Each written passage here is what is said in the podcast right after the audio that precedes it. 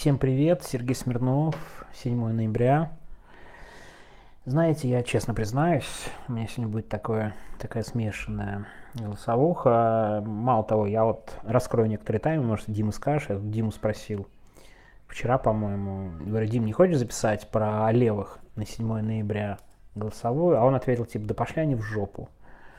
В общем, я такой, ну, наверное, раз Дима так отвечает, может мне записать такое голосовое. Все-таки мы про правых тут записали, может быть, как бы про левое движение записать. Знаете, я вот час последний плюс-минус думал, прогулялся, еще подумал и пришел к выводу, что, конечно, Дима вообще-то прав. Пошли они в жопу.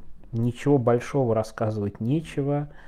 Э, истории типа про Илью Пономарева, ну, кошка пришла. Истории про Илью Пономарева, мне кажется, вполне себе рассказаны. Ну, из интересных деталей только добавлю, хочу напомнить историю про Илью Пономарева и начало разгрома оппозиции в России, и там болотное дело. И поводом к болотному делу э, стала история про деньги, передачу денег на массовые беспорядки в Минске как раз э, левому движению. Там был такой Костя Лебедев. Я вот сейчас думаю, Трещанин должен был подпрыгнуть в этот момент. Дим, если ты подпрыгнул, передай, пожалуйста, какой-нибудь знак в следующей голосовухе при имя Костя Лебедев. Костя Лебедев, Сергей Удальцов, там был Леонид Развожаев, еще один чувак, в общем, неважно. А, важно, что Илья Пономарев собирался в эту поездку, не поехал, и вот всю эту группу посадили, Илья успел уехать. Я, кстати, не думаю, что это о чем-то говорит, скорее о том, что очень хорошее чувство такой опасности и умение вовремя съехать Э, Илье было присуще еще тогда, и он как бы с этой, с этой темы он съехал, а может и не случайно. Вот, и, конечно, показательно судьба всех героев. Мне кажется, судьба героев этой истории, она очень похожа на судьбу всего левого движения, потому что Удальцов сейчас топит за Донбасс, даже в Госдуму не попал. Попала только его жена и никогда не попадет, наверное, в тюрьме отсидел, совершенно незаметен. Э, то же самое с Развожаевым. Ну, то есть, как бы полный разгром, а они все равно, не знаю, на стороне этого государства и как бы абсолютно незаметно растворились. Ладно, бог с ним, с левым движением, мне кажется, да, тут, конечно, есть Горлицкий, который сидит, но, мне кажется, глобально с правыми даже близко нельзя сравнивать, поэтому я сегодня частично о другом поговорю. Э, Все-таки месяц с террористической атаки Хамас на Израиль. И, видимо, война для Израиля довольно успешно идет. В том смысле, что мы, во-первых, мало информации, ну не очень много, вернее, видим информации и так далее. Я имею в виду про саму войну. А, каких-то очень кровопролитных боев, видимо, нет по количеству жертв и по количеству сопротивления.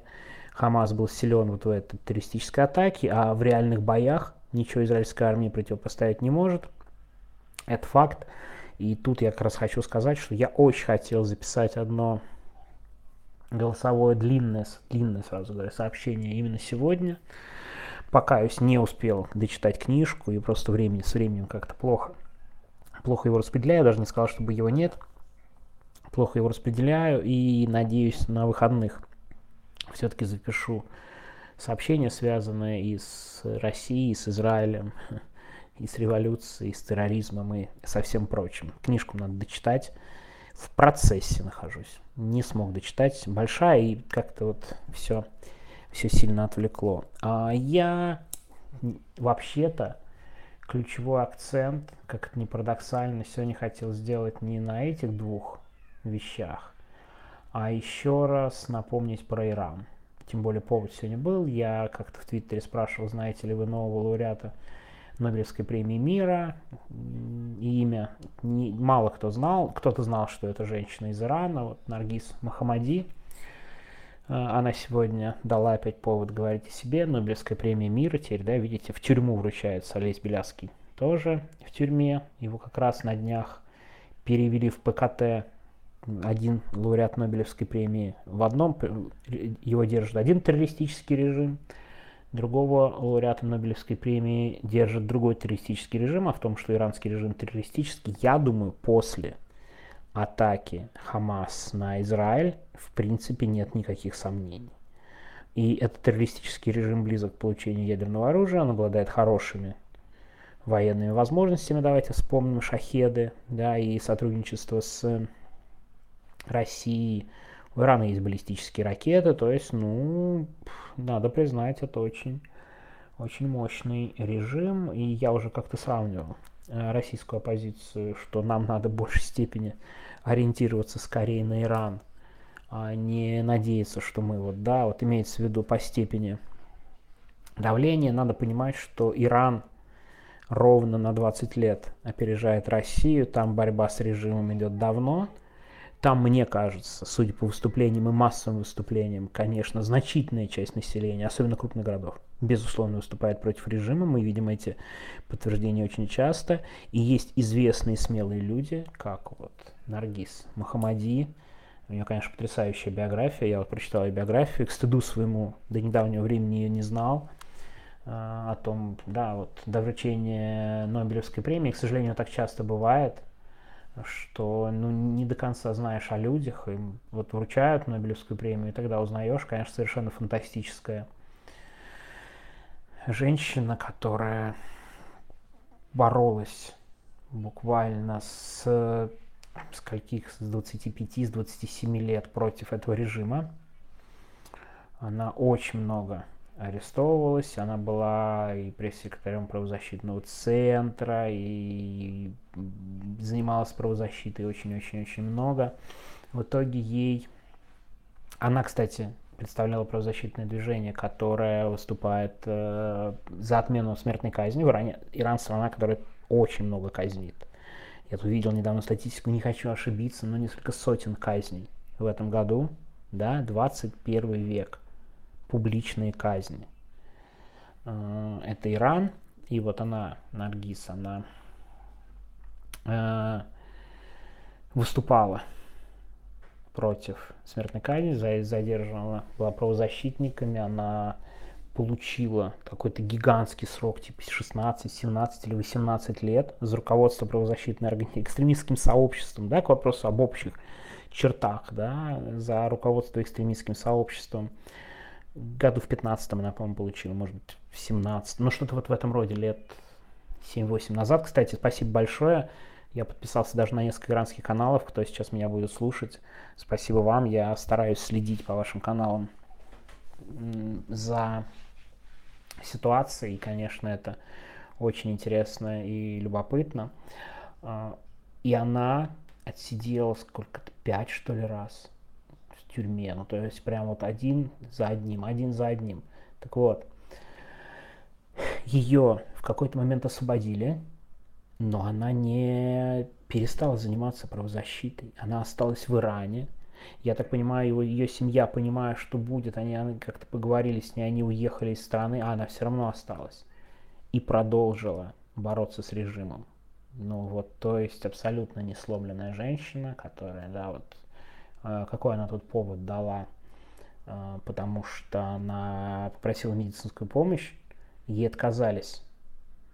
Отказались оказывать медицинскую помощь, потому что она не носит хиджаб. И она в ответ начала голодовку. И эта голодовка сегодня, ну, важная мировая новость. Все-таки лауреатка Нобелевской премии, голодовка, женщина. Вот она буквально сражается. Один из, одно из лиц сражения против террористических режимов в 21 веке. И я очень надеюсь, что к концу 21 века, когда многих из нас не будет живых, я думаю, большинства, скажем так, мягко скажу, Хочется, чтобы эта борьба была оценена очень высоко, а режимы названы как можно быстрее террористическими, и чтобы у свободного мира все-таки хватило, скажем так, хочется сказать мозгов, не совсем правильное слово, мне кажется, воли, ресурсов для того, чтобы бороться с этими террористическими режимами. Мне кажется, в 21 веке это становится главной задачей. Борьба э, с такими режимами, и если мы думаем, что это не касается, ну посмотрите, что произошло в Израиле. Боюсь, что Израиль учитывая 11 сентября в Америке. Не факт, что последняя жертва таких террористических атак, которые поддерживают террористический режим. Надо честно и откровенно признать, что риски такие есть, и я боюсь, что они довольно высокие.